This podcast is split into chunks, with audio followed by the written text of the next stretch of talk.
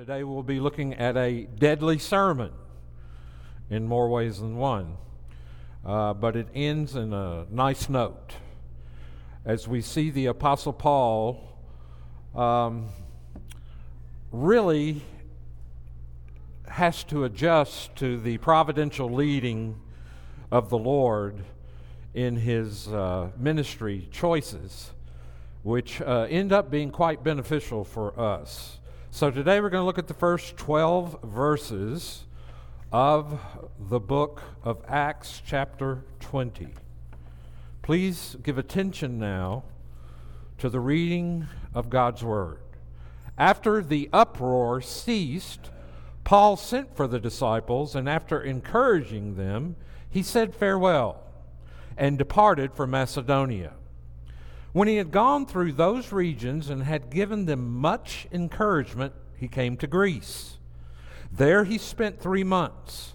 And when a plot was made against him by the Jews as he was about to set sail for Syria, he decided to return through Macedonia. Sopater, the Berean son of Pyrrhus, accompanied him. And of the Thessalonians, Aristarchus and Secundus, and Gaius of Derbe, and Timothy, and the Asians, Tychicus and Trophimus. These went on ahead and were waiting for us at Troas. But we sailed away from Philippi after these days of unleavened bread, and in five days we came to them at Troas, where we stayed for seven days. On the first day of the week, when we were gathered together to break bread, Paul talked with them, intending to depart the next day, and he prolonged his speech until midnight. That is a long speech. That's not in the text, that's just my editorial comment. Never complain about a long sermon again. There were many lamps in the upper room where we were gathered, and a young man named Eutychus, sitting at the window, sank into a deep sleep. And as Paul talked still longer, and being overcome by sleep, he fell down from the third story and was taken up dead. But Paul went down and bent over him, and taking him in his arms, said, Do not be alarmed, for his life is in him. And when Paul had gone up and had broken bread and eaten, he conversed with them a long while until daybreak, and so departed. And they took the youth away alive, and were not a little comforted.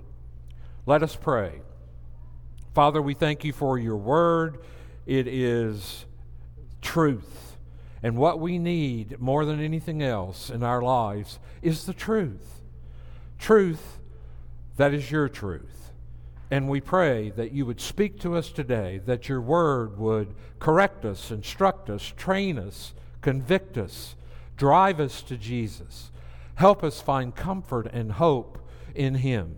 And this we pray in Christ Jesus' name. Amen. This chapter, chapter 20, tells us how Paul left Ephesus, where he had lived for approximately three years. And later on, we will see the farewell to the Ephesian elders next Sunday in verses 17 through 38 because, number one, it is really the only sermon or address in Acts which is delivered to a Christian audience, and it is the only speech used to specifically to the original Christian leaders, elders, or bishops. This therefore shows us what the words of encouragement were that Paul used strengthening young churches with new leaders. In verses 19 through, in chapter 19, verse 21, Luke indicated that Paul was planning three very important journeys. To, number one, to Macedonia and Greece, secondly, to Jerusalem, and thirdly, to Rome. Acts 20 records the completion of the first, that is, Macedonia and Greece, and the beginning of the second, as Paul intends to go to Jerusalem. Paul's pattern, as we have followed him in the book of Acts, was to return to churches that he had previously founded or planted and to encourage and strengthen the believers. Only after his three years in Ephesus did he have an opportunity to revisit churches of Macedonia and Achaia, which is Greece, established on his second missionary journey. Ephesus was included in that visitation by means of an encounter with the elders of the church in the coastal town of Miletus. Although it marks the beginning of Paul's final journey to Jerusalem and then to Rome, this chapter represents a conclusion to the narrative of his ministry in Ephesus. And we get greater insight into Paul's relationship with this city and something of his struggle. Now, for some three years, Paul had made Ephesus sort of the base for his evangelistic and church planting ministry in Asia Minor. But Luke shows us that Paul never intended to remain there permanently. We are told that Paul, and he always had this passion to return to Jerusalem, and then after that to go to Rome, which was the most influential city of the empire. Uh, in verse we told that we are told that Paul planned to go to Jerusalem and then to Rome and Jerusalem was his goal but earlier chapter 20 shows us that this trip was continually interrupted and diverted into detours and delays. Why? Why would God send Paul on a road trip that was such that went in such a roundabout way. Uh, the way he leaves Ephesus is in no way going toward Jerusalem or Rome. And so, why did he take such a roundabout route? Why were there so many diversions, detours, and delays? That's something worth thinking about. Why did he take such a route as this? First, we see that it, he intended it to be somewhat roundabout because he wanted to combine a typical visit to the churches of Macedonia and Greece with his trip home. And verse 2 tells us that he set out for Macedonia, which of course is not, as I said earlier, the most direct route to Jerusalem. I know it's hard to hear all these cities without a big map in front of you. And maybe one day we'll have, um, what do you call them? Um, projectors and screens so that I can pop a big map on there and you won't be lost. But we don't have that today, so I'm not going to get into too much detail about each city. But he set out for Macedonia, and he could have gone right to the coast of Asia Minor. He could have sailed home to Jerusalem, but he intended to go over to Greece and sail home from there. Uh, we know that he was about to sail for Syria so that he could visit the churches he had planted there. What does this show us? It again shows us that the ministry of encouragement is vital. It is absolutely crucial, especially for newer believers. I want to ask you a question this morning. How much time do you spend encouraging other people? How much time are you willing to invest in encouraging and discipling and interacting with and praying for a new believer. Encouragement is essential because we get discouraged. We get the wind taken out of ourselves. Sometimes we get broken in life. Sometimes what we need is someone to come alongside, sit with us, not preach us a sermon, not tell us a morality play, but rather put their arm around us and support us and encourage us and help us.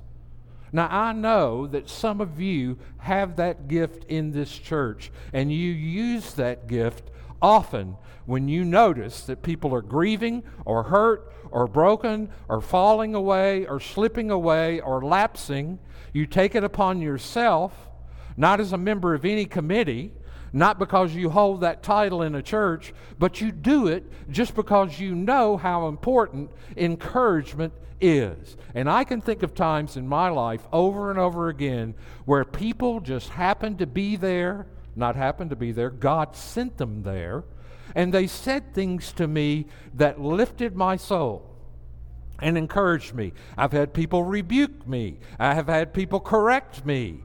I've had people do all kinds of things to me, and I'm sure in every case I needed it. But this was Paul's heart.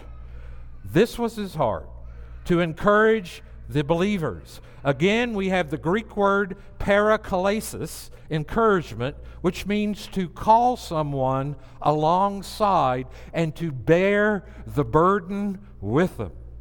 You know that people are experiencing deep trauma in our country, especially as Guy mentioned earlier, because of COVID and because of the lockdown. There are a lot of lonely people, there are a lot of hurting people. There are people who need just to be encouraged, a phone call, a card. So many of you send me cards and make phone calls to encourage me. And I cannot tell you how much that helps me, but I'm not the only one that needs it. We all do. We all need from time to time uh, an encouraging word, a pat on the back, a squeeze on the arm, to say, I understand, I, I, I'm feeling it, I get it, my heart goes out to you, and I pray the Lord will support you. So we learned that encouragement is such an important ministry, we should not let ourselves be very inconvenienced in order to provide it. It has a priority in ministry.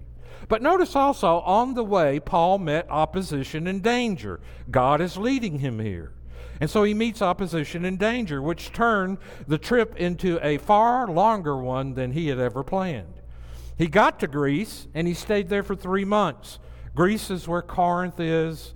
And uh, you know anything about the Corinthian correspondence? Some of you are studying Second Corinthians.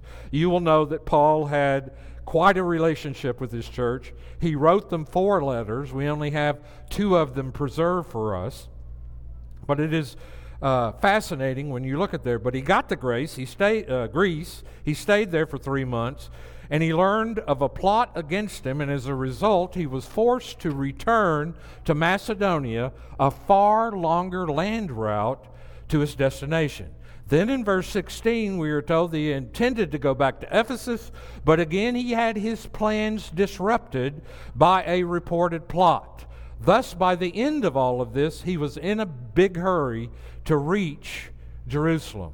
What possible advantage were these difficulties. Now, I am a person who believes in what is called the meticulous sovereignty of God.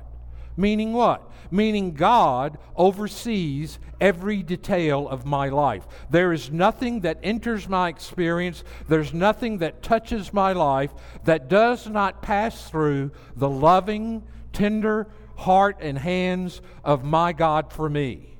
But I often have difficult time, and I know some of you do because you shared it with me. I have a difficult time understanding and putting it together as to why this particular thing needs to happen to me right now. My commitment to the loving, meticulous sovereignty of God in every detail of my life gets tested regularly. And so it did for Paul as well, because Paul's the one who wrote most of the scripture about the sovereignty of God. Certainly, these dangers in his life were distressing and frustrating, since his schedule was constantly changing and disrupted. Yet, from our perspective, looking back upon it, we can see several ways in which God used all of these delays in Paul's life. Generally, it means that the churches receive far more words of encouragement from Paul than he had planned. A second thing is uh, the masterful farewell to the Ephesian elders that takes up the last part of this chapter that we'll look at next week would have never been delivered if Paul's plans had stood. God simply knew that these people needed more of Paul than he himself had thought. Particularly, the miraculous healing of Eutychus would have never occurred if Paul had not returned through Macedonia. Most commentators and scholars believe that Paul wrote the book of Romans while he was in Greece on this trip. Can you imagine life without the book of Romans as a Christian? I mean, that is the greatest articulation of the gospel of grace in Jesus Christ in the entire Bible. And that book may have never been written unless Paul's plans had been abruptly changed and altered. And so, what I generally try to tell myself and people is when unexpected, undesired, interruptions occur in my life, there's more to my life than just me. Maybe God's doing this to me to help someone else. The selfish dimension of my existence, which I am disgusted with, often looks at these things and go, all right, can I have just one moment of comfort? Can I have just one moment where it's not hard? Can't I just. And the answer is no. God knows what He's about. And He's doing far more through these times of interruptions than we're often willing to see, and we probably will not see or know until we see Him face to face, if even then. But God is doing more in us, and so often when you are delayed or detoured or frustrated or distressed or disrupted or discouraged, trust that God knows what He's about. And if you look at the Apostle Paul's life, another one I can think of is Joseph. Joseph's brothers sold him into slavery, and as a result, through many trials and temptations, he rose up to be a great leader who saved his family and the nation. It preserved the seed ultimately through which Christ had come. If these brothers had not sold him into slavery into Egypt, then there never would have been an Israel, there never would have been a Jesus to save us. It was a horrible thing. And when he confronts them at the end of Genesis 50, verse 20, he says to his brothers, Your intention, your heart, you meant it to me for evil, but God meant it to me for what? Good. God meant it for good. What a statement. It doesn't mitigate the evil intentions and sinfulness of their actions, but insists that God's loving purposes can never be thwarted by them. In the same way, the enemies of Paul were used by God for good. This could not have been something Paul could see from his vantage point at the time, but we can see it from ours. And when our life's plans go seriously awry, do we remember Joseph's words and Paul's life? That's why that's in here. That's why God gives it to us to show us that these little detours are His intention. Um, I'm trying to think of that song by Phil Keaggy, which was a poet, uh, the poetry of someone else. Disappointment is His appointment. Disappointment is his appointment so that I may better find the thwarting of my purposes was God's very uh, gracious mind toward me. God thwarts our purposes. I remember when I came here to plant this church, some of you are going to gasp, in 1988. Some of you weren't even a sparkle in your father's eye in 1988. But when I came here to start this church, I had the blueprint. I went to the best church planners in the nation. We sat down, we drew up everything I needed to do in the first three months. And then the next three months, we had a plan, like a business plan, as to how this church would uh, be founded and founded. Guess what? None of it worked. None of it went like the plan. I mean, I'm sitting at six months later, sitting in my room in the fetal position, going, I need to find somewhere to go. It's just not working here. I'm in the wrong line of work. But remember that. I don't know why it took so long of that. Maybe some of you have been wrestling with that. And so we come to the next se- section that I wanted to elaborate on, and that is the shift from the Sabbath to the Lord's Day. Because when we get to verse 7, now, Paul met a, a, lot of interesting people who you will run into again and again. If you read Romans chapter 16, he comments on most of them. And uh, they went on ahead and were waiting at Troas. Uh, and then Paul ultimately came to Troas, where he stayed for seven days. On the first day of the week, when we, we were gathered together to break bread, notice the first thing in this verse is the word we. And when Luke in his narrative uses the word we, what is he saying? I was there when this happened. You're getting eyewitness account of what's going on. Sometimes Luke heard from others, sometimes it was eyewitness account. And so, one of the things that I wanted to see is Paul tells us that he, he observed the seven day feast of unleavened bread with the Philippian church, no doubt showing them the fulfillment in Christ. The final Passover lamb in its inner purity evokes for us um, whom he died, the Passover lamb. He mentions it in 1 Corinthians 5 7 and 8. Then Luke writes, We sailed away from Philippi to Troas in Asia, indicating that he had now rejoined Paul's group, having stayed at Philippi on Paul's second journey. Paul and his company spent a full seven days in Troas, gathering with the church to break bread on the eve of their departure on the first day of the week. Now, listen, Paul was still continuing in his ministry to go to the synagogue and preach and teach on the Sabbath, which would have been Saturday. The church gathered on the first day of the week. Here they gathered to eat, that is a common communal meal, which was usually uh, ended by a celebration, either begun or ended by a celebration of the sacrament of the Lord's Supper. And so we know from this text that this is a worship service. And we know also from 1 Corinthians 16, uh, yes, that the saints met on the first day of the week.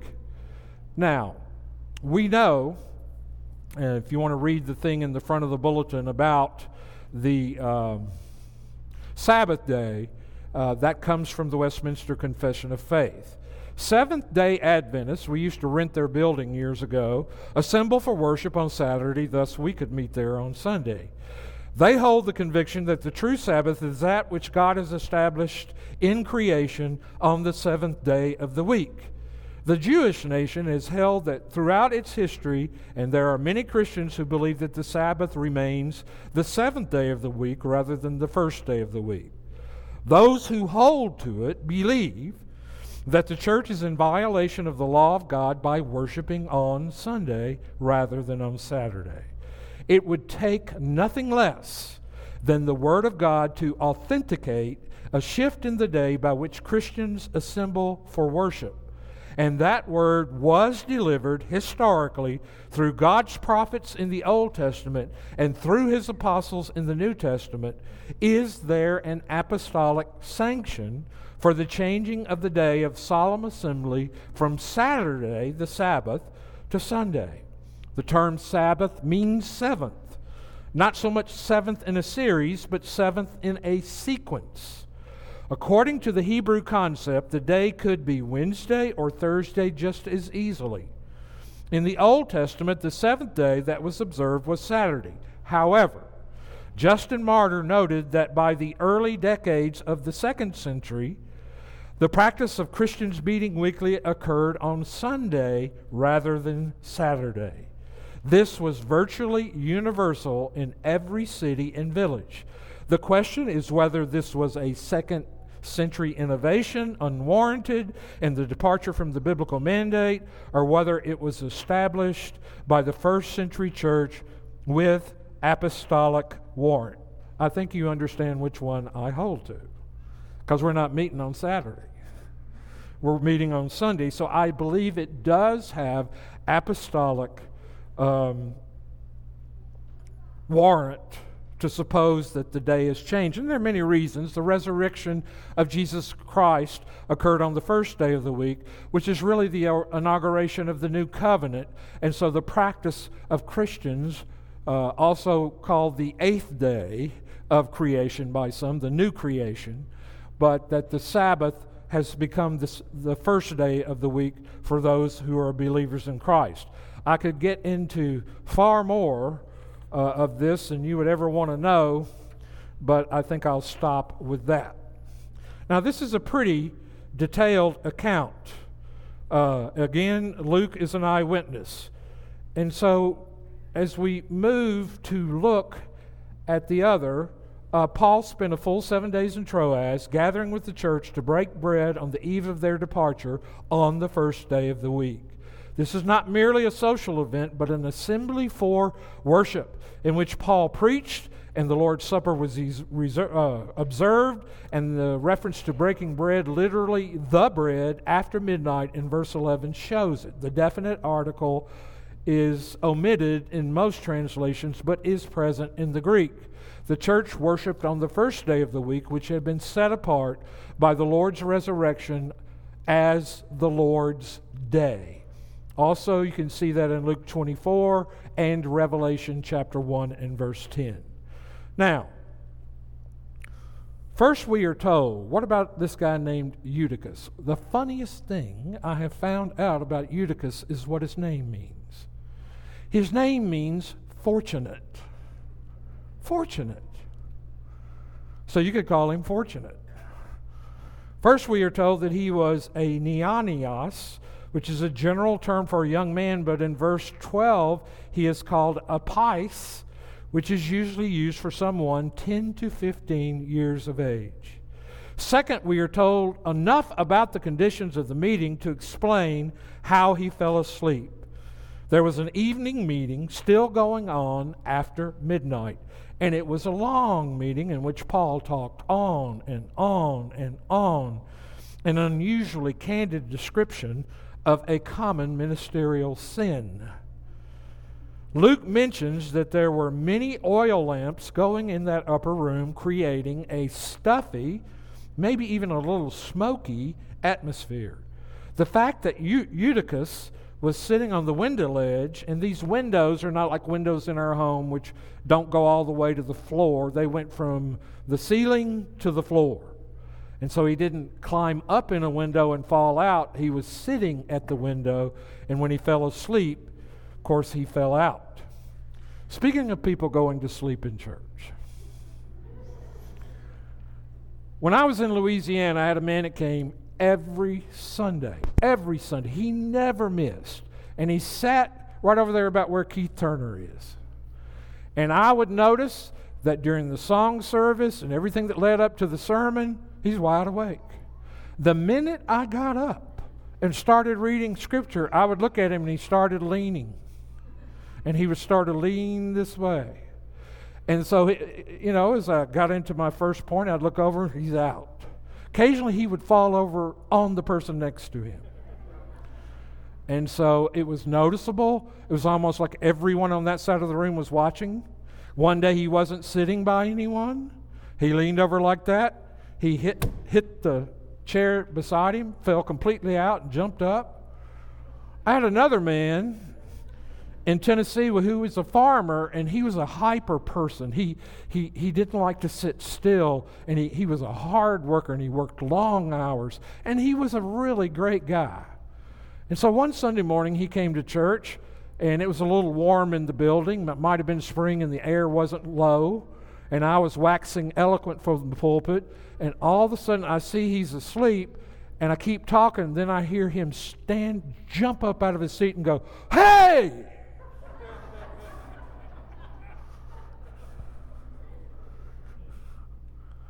And I stopped and I said, Hi.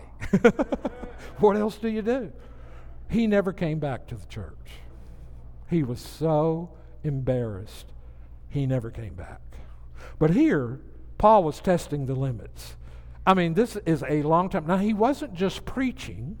He did preach, but he also taught like a Sunday school class in which there was dialogue and discussion, but it was like he was giving them everything he possibly could. He went on and on. Eutychus was sitting on the window ledge, and it indicates that he'd been fighting the tendency to fall asleep. He moved to the window to get fresh air. As a confirmation of this perception, we see that he was sinking into a deep sleep, a verb form that is progressive, showing that it was a lengthy process. Maybe he was nodding off a lot. He fell asleep fell to the ground from the third story, and when they ran, ran down to pick him up, he was dead. Some of your modern translations says, say he was as dead, as if he didn't really die. The Greek said he was dead. Paul ran down there immediately, threw his body on the boy and the boy's body embraced him and said, Don't fear, he is alive. It's a very moving sight. But what evidence do we have that uh, Luke is telling us it's a miracle and not merely a resuscitation? First, Luke says that when he was picked up, he was dead. The Greek text simply says, again, he was dead. Second, Luke was a physician and was eyewitness to the event, and he pronounces him dead. Third, the action of Paul with the boy is strongly reminiscent of both Elijah and Elisha's ministry in the book of 1st and 2nd Kings. The parallels are obvious, both laid on the dead person. But Elisha did the same physical action.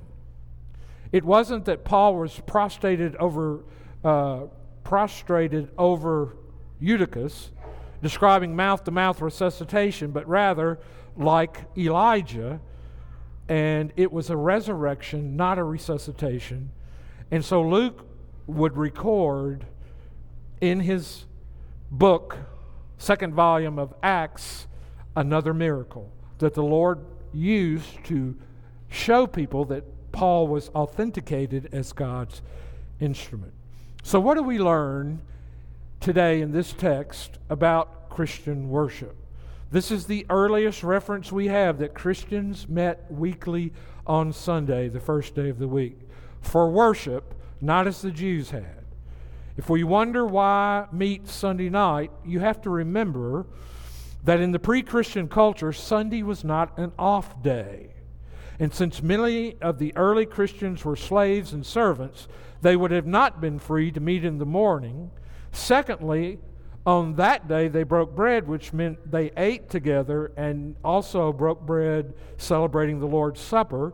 Third, that the preaching was very much a part of the service. On first sight, it appears that it was an enormously long sermon. He spoke until daylight.